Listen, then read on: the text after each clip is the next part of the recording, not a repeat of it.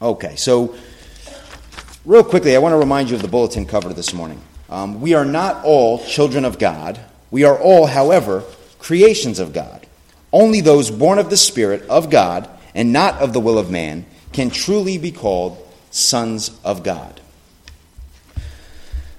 When it comes to what marks us different as Christians, again, it's you know Independence Day has been in my head for the past couple weeks, just thinking about well, that's the day that marks America as different than the rest of the nations, the day that America found its independence. So as I think through that, and I say, well, I have to preach the gospel on Sunday, not about America, not give you a bunch of uh, details about the, the shining principles of America, all as great as they are. My role in being up here in this pulpit this morning is to tell you what makes us different as children of God? What marks us different than the rest of the nations? And I'll tell you, there is a host of false messages around us. That, you know, um, some of them have even crept into the church. It's not an unpopular thing to talk about being children of God. We hear people saying it all over. You hear different people believe they're the children of God for different reasons, um, or how to know God. You'll hear a host of different people talk about they know God and how they know God, or the God they know, and you know you, you can begin to hear different stories, different tales. Um, that's important because in the Bible, first off, in the book of Jude, we see that we're called to defend the faith that was delivered to the apostles. Not the faith that was delivered to the 21st century church, not the faith that was delivered to the third century Constantinian Catholic Church. Defend the faith that was delivered to the apostles. So that's our goal in everything that we do. 2 Corinthians chapter 10, the apostle Paul makes it clear that we are called to demolish the strongholds that keep people from coming to the knowledge of God.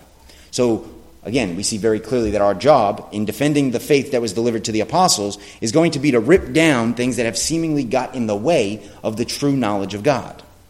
Okay, so that's, that needs to be our goal. And then finally, in Titus 1 9, my role is pretty much highlighted there that the goal of a minister, the role of a minister in the church, is to encourage people in sound doctrine and rebuke those who oppose it. So if you ever hear me doing that, encouraging you in sound doctrine, what you need to believe, and rebuking those who believe things that you should not believe, please understand why. It's because Titus 1 9 says that, that that's my role. So all of that said, what we've been doing is we've been going through a series talking about the one new man, the one body that was promised that was given, that was consummated by Christ, for Christ, in Christ.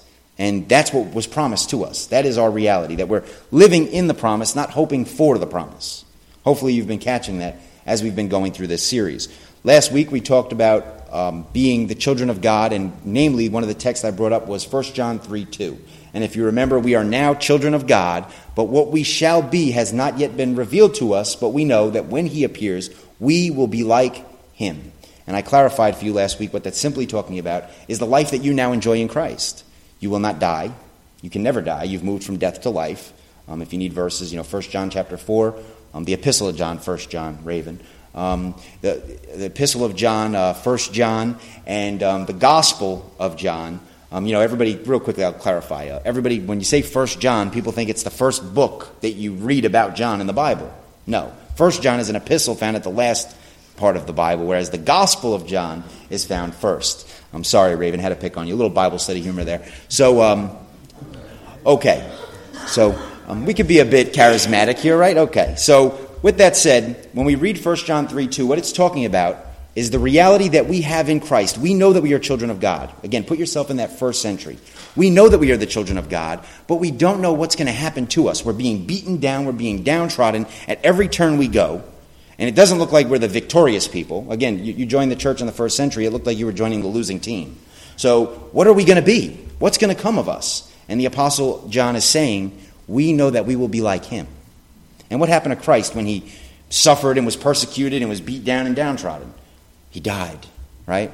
But there's something else that happened. Hopefully, you know that's not the end of the story. He rose on the third day, he ascended into the glory of God. We are like him. You could beat us down, you could break us to pieces, you could destroy us, you could bury us. But I'll tell you what will happen. We will rise again. And that's the people of God's promise. That's what 1 John 3 2 is literally telling you. That if we get beat down, if we don't know what's going to come of us, we know that we will be like Him. And today, hopefully, you feel like you're like Him. And if you don't, we're going to celebrate that rea- reality in the Lord's table where you can feel like you're in Him, you're alive with Him. That's the gospel.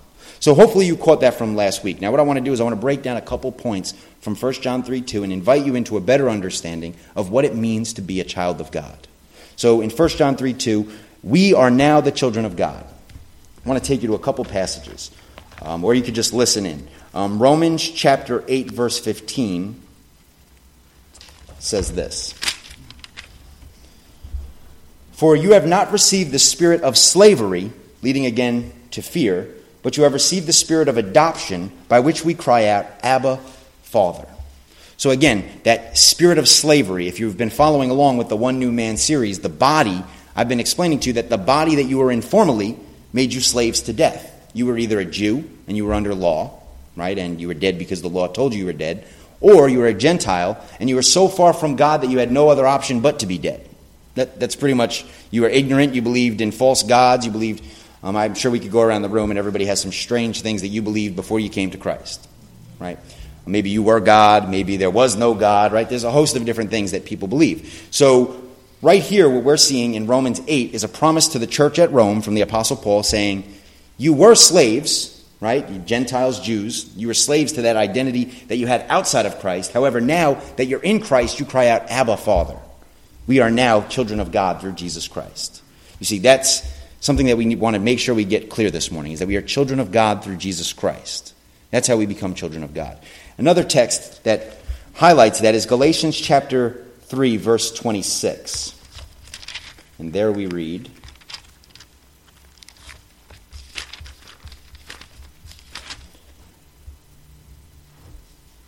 For you are all sons of God through faith in Jesus Christ. And you know, that way I don't have to say it. It's the scriptures. You can blame it on the scriptures. Galatians 3:26. You are sons of God through Jesus Christ. Ephesians 1:5, a text that we're going to look at a little bit this morning, says this.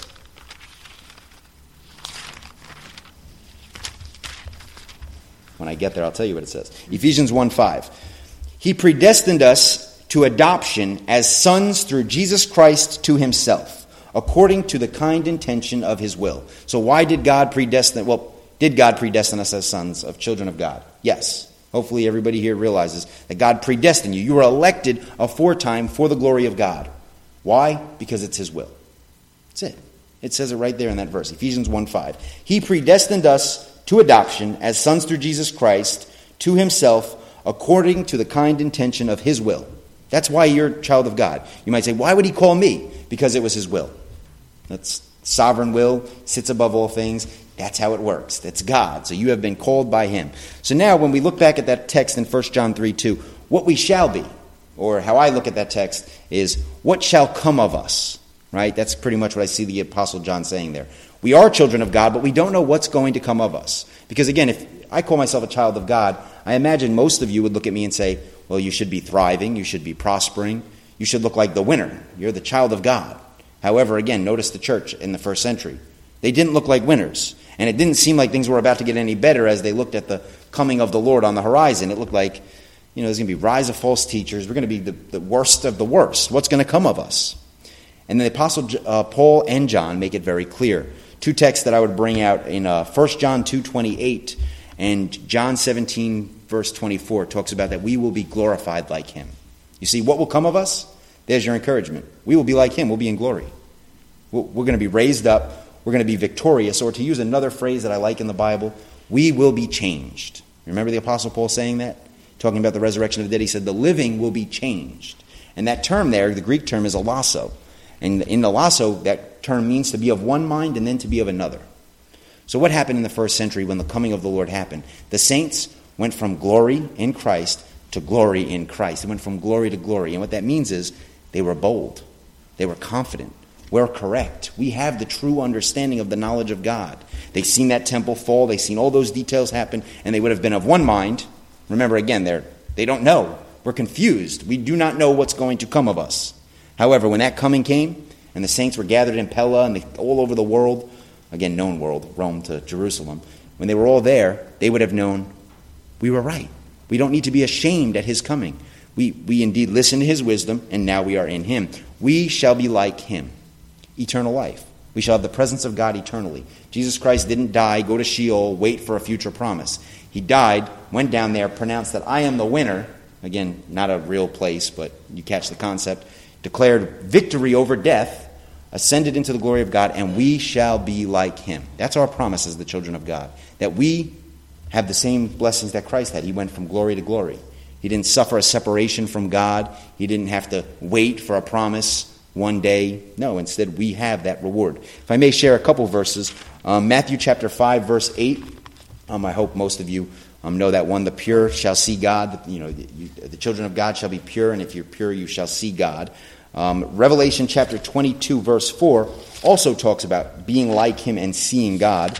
And it says this And they will see his face, and his name will be on their foreheads. So again, that's how we're like him. We see him, we know him. Seeing Jesus, seeing God's face, seeing God face to face. Hopefully, when you read that passage, you say, Oh, that means that I am going to be known by him. I'm going to be in him. I'm going to be confident. I'm not going to feel shame. I'm not going to feel condemnation. Instead, I'm going to know I'm in Christ. Those are the things that you should have in Jesus Christ. Those are our promises as the children of God. That's eternal life. Again, eternal life is that you know God. You could have life, and life is that you don't know God at all. You just live here and you die, mere existence. Abundant life, John 10 10, that Jesus Christ came to bring is that we can know life here, but we can also know God where we have eternal life. That's uh, John 17, 3. That eternal life is this, that they would know God through Jesus Christ, whom he sent. That's our reality, that we now know God through Jesus Christ. We have an eternal communion with God as Jesus Christ has with the Father. That's our promise. Again, hopefully you really get to see that that is a great promise, that we'll never be separated from that, that we were called, we didn't choose to come into this reality, that we are His forever, enjoying Him eternally forever. So, our current series has been to bring clarity in regards to this one hope. That is the hope. Hopefully, you've caught that throughout this whole series. The hope was to be with God, to know God forever, to never have a moment where we're separated from Him, to never have a moment where we have to feel shame or condemnation or doubt. We don't have to worry about, you know, there's sadly, there's some folks in the Christian church that think they need to worry of whether or not they're a child of God. They feel that their salvation might be taken from them if they do the wrong things. The whole Bible is detailing that that is not the case, that God has elected his children through Jesus Christ, and that we now enjoy that reality in him. And you're going to see that outlined in some text I'm going to bring up here in a moment. So, for today, what I want to do is I want to defend the faith. I want to go against the false gospels and um, hopefully wrap up this sermon series of what that one new man, that one body meant in the first century, and ultimately what that means for us today. Mankind has been believing and telling lies in regards to man's role in this world, those who know God, those who are God's children, what will resurrect man from his dead state and bring him into the presence of God, what, what is man's proper identity, what is man's proper role, what should man be doing, how does man gain eternal life. All of those things, there's like 5,000 different stories that'll tell you how to get them. How to be a child of God, how to live like God, how to, you know, I had somebody recently tell me that they knew God better than me. I didn't know what that meant. Um, but, you know, again, that, that's a very popular thing. Or, you know, you're not a child of God, I am. Well, how? By what standard are people talking about these things? Again, it's a very popular thing in our society. I actually, this week, I had somebody tell me, we're all children of God. I said, no, we're not. And I just, okay, that's, that's wrong. We're not all children of God. In the context of the scriptures we will read through this morning in the New Testament, two major false teachings that were brought forth in that time what their dead, their identities that they identified by was, well, us Greeks, we have the wisdom of God. We are wise. We are a smart people. We have this philosophy that teaches us about the gods. And hopefully everybody in the room knows that was wrong. That was false. That was false teaching, Greek mythology. Spend some time reading about Zeus and uh, a host of the other strange Roman Greek gods, and hopefully that'll be sufficient. Um, but then the Jews, their problem was, well, we have this teaching from our forefathers on how we're supposed to live. And I don't care what Messiah, what, you know, God comes down, this is what we're holding to. If you caught that. We don't care what God comes down. We don't care if the guy that gave us this comes down and tells us that's not the case, you're not living it right. We're still going to live this way. And that's pretty much what the Jews' problem was. That was their identity. We're going to live in this law. We're going to live by these things that Moses gave us, and, you know, Whatever you say about Jesus Christ is wrong. So those were your two main identities. You're either a Jew under law, you were a Gentile that was stuck in all kinds of crazy mythology and, um, and false philosophy. So, again, both of them had an explanation of how you were a child of God, or the gods. Um, you know, the Greeks believed they were children of the God. They had their own creation story of what man's purpose was, what man's role is um, how you became a child of God, ultimately through growing in your knowledge and philosophy and strange things. And then the Jews had theirs. We are children of Abraham because we stick to the law of Moses. That would have been their, their claim. You know, we are of that lineage of Abraham, that literal bloodline. So that was their identity. It was all in the flesh. It was literally in the flesh of their identity. And they believed they were children of God through that.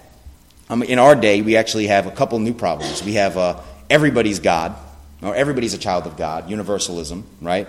And then, um, even looking at the events of yesterday in Bangladesh, they went around asking people, well, if you're a child of God, recite a verse from the Quran. And that's another problem we have in our day um, a rise of different religions and, and teachings that would teach you how to be a child of God, or in, in that respect, it would be that you're not a child of God, that God has no children.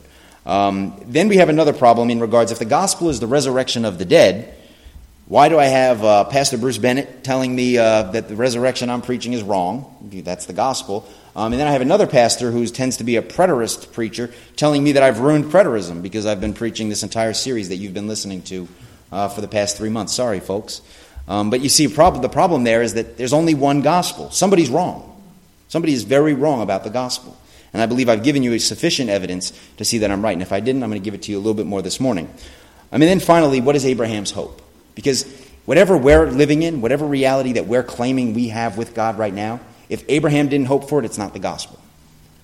Catch the power of that. If whatever I'm telling you this morning, if Abraham did not hope for what I'm telling you is fulfilled in Jesus Christ today, that we are now in Christ, we are in the body of Christ, that we are in the kingdom of God through Jesus Christ, if that is not what Abraham hoped for, and I'm preaching it to you, it's a false gospel. So it has to be what Abraham hoped for. So, with that said, I'm going to take us to a couple texts this morning. The first one's going to be the book of Colossians. And I'm going to explain a little bit and I'm going to show you some details in the text.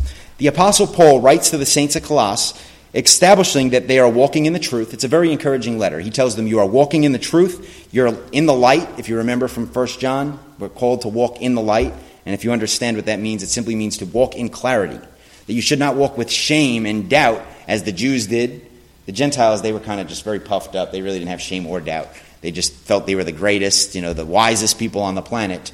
Um, however, the Jews, they, they needed to be shown that theirs was false, that they were in darkness, that they were not children of, of God, and most of them understood that. They were confused, they were shamed, they were condemned by their own law. Their law declared them dead. The Apostle Paul, hopefully, as you've been following along in this series, the Apostle Paul makes that adamantly clear to them that you're dead under law. And in Romans 1 through 3, he establishes both groups Gentiles, dead in your wisdom, Jews, dead under law. Both groups. Again, we, we would continue the list today. We would say if you believe in Islam, you're dead under Islam. If you believe in universalism, you're dead because you're making it up. Um, you know, we could go down the list of false religion and pretty much just discredit every one of those false religions. There's only one way to be a child of God, and it's through Jesus Christ. Hopefully, I've, the scriptures I've given you this morning were sufficient for that. So in Colossians, he's encouraging them, telling them that they are walking in the truth. Um, the goal of his writing is that they would be filled. Catch this. The goal of the Apostle Paul's writing to the church is that they would be filled with the knowledge of him, and that that knowledge, that clarity that they have, would be increasing. And if you need a proof text, uh, Colossians 1 9, it says this For this reason also, since the day we heard of it, have not ceased to pray for you and ask that you may be filled with the knowledge of his will in all spiritual wisdom and understanding, so that you will walk in a manner worthy of the Lord, to please him in all respects, bearing fruit in every good work and increasing in the knowledge of God. So you see, that's the goal of this writing to get them to have a better understanding of the things of God. Clarity, not confusion not giving them a bunch of confusion about a bunch of different things, clarity in regards to what the knowledge and the will of God is. In establishing the inheritance of the saints in light, the Apostle Paul details their necessity of being in Christ. That's the goal of this entire writing. I literally just summed up the entire writing for you. What he goes on to say is that redemption and the forgiveness of sins are found in Christ. And I'm going to show you that. Here in Colossians chapter 1, verse 18, first, it says, He is the head of the body. Remember the body? We've been talking about a body, haven't we? He is the head of the body. There's your verse. He is the head of the body, the church, and he is the beginning, the firstborn from the dead, so that he himself will have come, will have first place in everything. Catch the power of that verse for a minute. He is the head of the body. So, you know, we've been talking about the body. What body are we talking about here? The church. Well, actually, the good part about that, Kevin, is you're not a heretic because the verse says that. He is the head of the body, the church. It literally tells you that right there. And he is the beginning. Christ was the first to receive what we, were, we are to receive. We're going to be like him, right? He was the beginning, the firstborn from among the dead. Why? You ready? So that he himself will have come to have first place in everything. The goal of our worship, the goal of gathering here this morning, is to give Christ the first place in everything. You know, this is the first day of the week? We're giving Christ the first place in everything. We end our prayers in Jesus' name and giving him first place in everything. Hopefully, you end your day in Christ, giving him first place in everything. Hopefully, you wake up in the morning and you pray to God, giving him the first place in everything. That's the goal. The goal of being in this body and being in this reality that we now have is to be in Christ and to give Him the first place in everything. And if you do that, you're promised blessings. You're promised the righteousness that no man can do by law, but instead we can do because we're in Him. We've given Him first place in everything. That's the goal of our faith. Another verse in verse 22 Yet He has now reconciled you in His fleshly body through death in order to present you before him holy and blameless and beyond reproach. So he's brought us into his body so that we would be beyond reproach, that we would not have shame, that we can have confidence in approaching God. Hopefully, that's why you gather a Christian church, not go to a Judaic temple or a, a, you know, a Muslim mosque. Hopefully, you came to a Christian church this morning because you said, I want to give Christ first place in everything, and I believe that it's in and through Him I'm a son of God, and it's in and through Him that I have redemption, forgiveness, that I'm beyond reproach, and I'm blameless. And if you've done that, you came to church for the right reason this morning. Because that's what we have in Christ. That's what this is all about. It's about giving Christ first place, being beyond reproach, having eternal life with God through Jesus, knowing why and how it was established, knowing that my identity, I was dead in sin, but in and through Jesus Christ, I've become righteous. It's the only way that we'll find life. The only way. That's our gospel. That you must come into the body of Christ, that He reconciled all things in His body, that we would be blameless. That's the church. That's the resurrection. That's the one new man that was formed by Christ. Another verse here in Colossians, Colossians verse 23. If indeed you continue in the faith, firmly established and steadfast, and not moved away from the hope of the gospel that you heard, which was proclaimed in all creatures under heaven, which I, Paul, was made a minister. And hopefully you remember when we were going through the book of Acts 24, Acts chapter 26, Acts chapter 28, the Apostle Paul very clearly tells you the gospel he proclaims. It's the gospel of the resurrection of the dead. It's the gospel of not only the living saints going from death to life, but it's also the gospel of the dead ones, Old Covenant Israel, going from death to life, in and through the works of Jesus Christ, through his consummated ministry. You're going to see why that's important here in a minute. And then just two more verse, uh, one more verse from Colossians chapter 1. To whom God willed to make known what is the riches of the glory of his mystery among the Gentiles, which is Christ in you, the hope of glory. So when people ask me, well, then what was the hope of the first century church. It was that Christ would be formed in and through his people. Remember, the book of Colossians is a corporate letter written to a corporate people. So when it says Christ in you, what is it saying? Christ in us. What we celebrate. Actually, we're going to celebrate that here in a moment. We're going to celebrate Christ in us, the hope of glory. That's Colossians chapter 1 verse 27. So again, we see a lot of false teaching even in the first century in regards to being in this identity. And I'm going to show you real quickly uh, Colossians chapter 2. Listen to what the Apostle Paul is arguing against. He says, I say this that no one will delude you with persuasive arguments. Greeks, right? You got these Greeks coming around with this strange philosophy. And then he goes on to say in verses 6 through 8 Therefore, just as you received Jesus Christ, so walk in him, having been firmly rooted and now being built up in him, established in your faith, just as you were instructed, and overflowing with gratitude. See to it that no one takes you captive through philosophy and empty deception, according to the tradition of men, according to the elementary principles of the world, rather than according to Christ. So again, you see the whole goal here is do not allow false views of false teachings to lead you away from Christ. Do not allow this legalistic Jewish stuff you're going to see here in, uh, what is it, verses 11 through 17. Um, he goes on to describe how it's not, you don't need to be physically circumcised, that instead your circumcision is found in your baptism in Christ. That is your circumcision. It's that you're buried with Christ, you are now raised up, you are brought into his covenant body. You don't need a physical circumcision or all the things the Jews would have focused on to make you a child of God. Instead, you come in here and, you know, matter of fact, I'm just going to allow the Apostle Paul in Colossians 2 to explain it. He says this In him you have been made complete, and he is the head over all rule and authority. And in him you were also circumcised with a circumcision made without hands, in the removing of the body of flesh by the circumcision of Christ, having been buried with him in baptism, in which you were also raised up with him through the faith in the working of God, who raised him from the dead. When you were dead in your transgressions and uncircumcision of your flesh, he made you alive together with him, having forgiven us of all of our trespasses. So again, you see, it's all about coming into Christ, coming into this body and finding your identity in Christ, rather than as a Gentile with all the wisdom, uh, rather than as a Jew with the law. Be in Christ. Our new bodily, bodily experience, so to speak, what you're called to be a slave to, remember that term, soma? A body is your slaves to a system. Our new bodily, bodily experience is to be in Him. And being in Him would actually lead us away from fleshly indulgences, which is carnal, you know, carnal things. At that time, again, the two carnal things that were very prevalent was the wisdom, the, the Greek wisdom and philosophy, and the Jewish law. Those would have been the two things that they would have, the carnal mind would have wanted to indulge in and find their identity in. You know, all the, you know that the things you indulge in are the things that give you your identity. You know that. If you think about it, you spend all your time doing it, that's your identity. So if you spend all of your time following the law of Moses, well, where's your identity? In the law of Moses. If you spend all of your time with the, the strange philosophers talking about how their gods, all their Greek gods, and how you're a child of all the Greek gods, that's your identity. If you spend your time meditating on the truth of Christ, or as the book of Colossians says, being rooted and being built up in Him, then where's your identity? In Christ. That's where we want our identity because that's how we become children of God. And, and that ultimately should be the importance for each and every one of us. So, moving into the book of Philippians. Hopefully, you see the book of Colossians right there. It establishes the main point of the book of Colossians is what you need, what you need in order to be established in the knowledge of God is Jesus Christ. You need to be in Christ, in this body. Nothing about a new body, no new hopes. The book of Philippians, same thing. If I may, I'm just going to read you one portion in the book of Philippians. It's going to be in Philippians chapter 3. I'm going to show you a text that talks about the resurrection of the dead.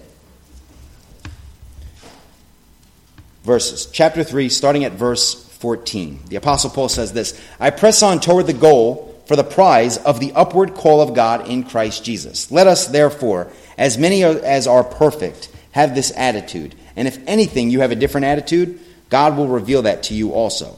However, let us keep living by the same standard which we have attained. Brethren, join in my following my example and observe those who walk according to the pattern that you now have.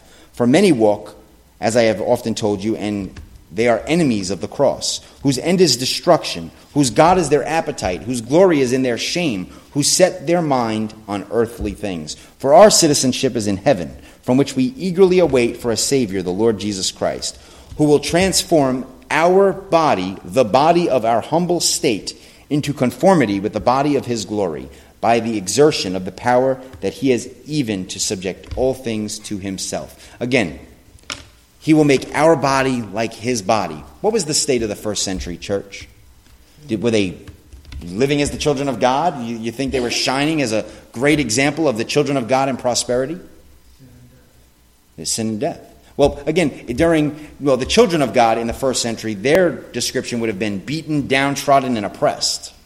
The first century church, right? They, they're being, they're not living victoriously as children of God. If we're saying children of God are, you know, every verse I read to you, it sounded like it was a good thing to be a child of God. However, if you would have looked at the first century church, it looked like they had a lowly, beaten down body.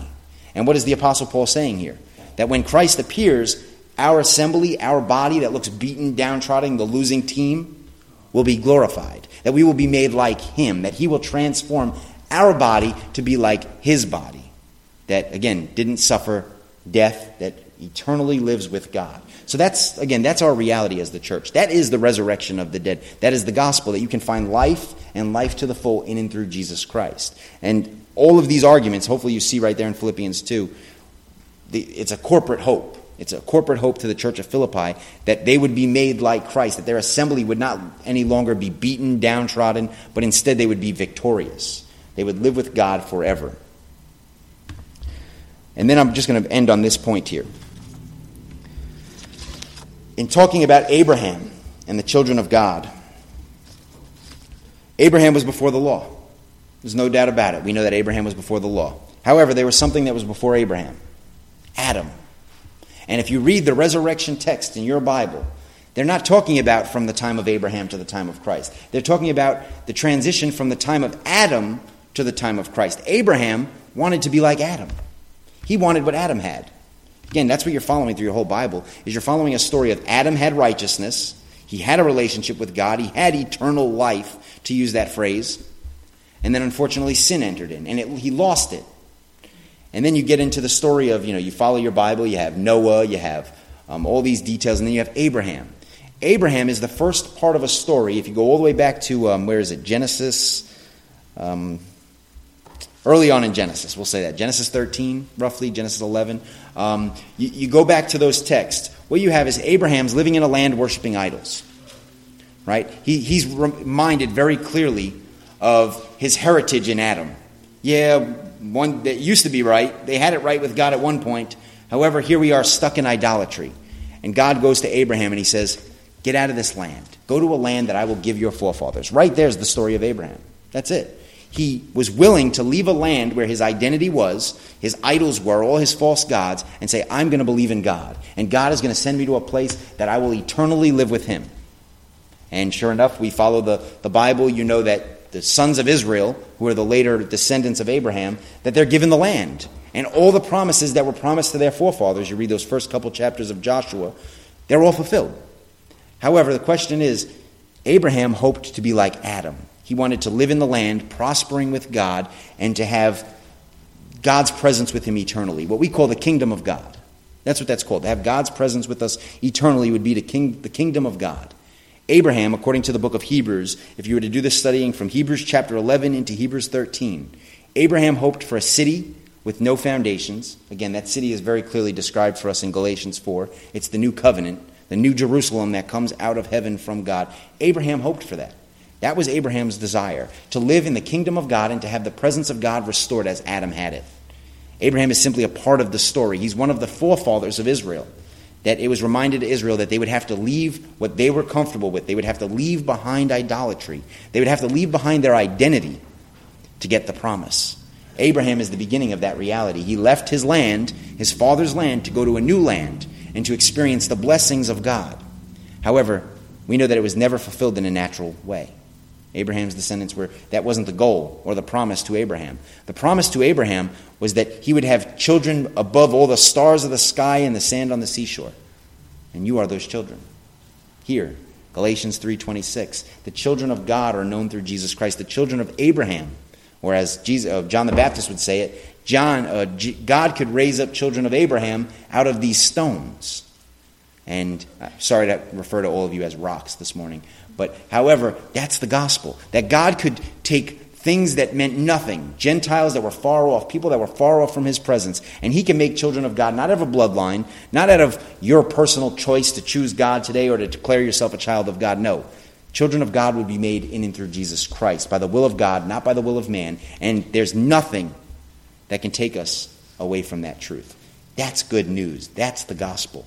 And I'm going to end with just a quick declaration about being the children of God since we're moving into a, a day where we, we want to have our identity as Christians to shine brighter than our identity as Americans.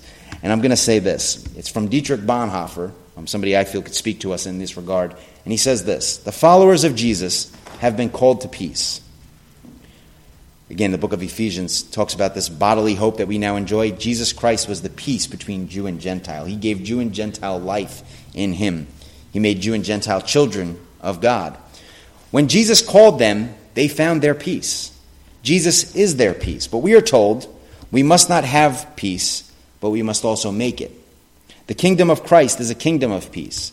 And those in the community of Christ greet one another with the greeting of peace. They preserve community where others would break it. They renounce aggressivity on their own behalf and quietly suffer hatred and injustice.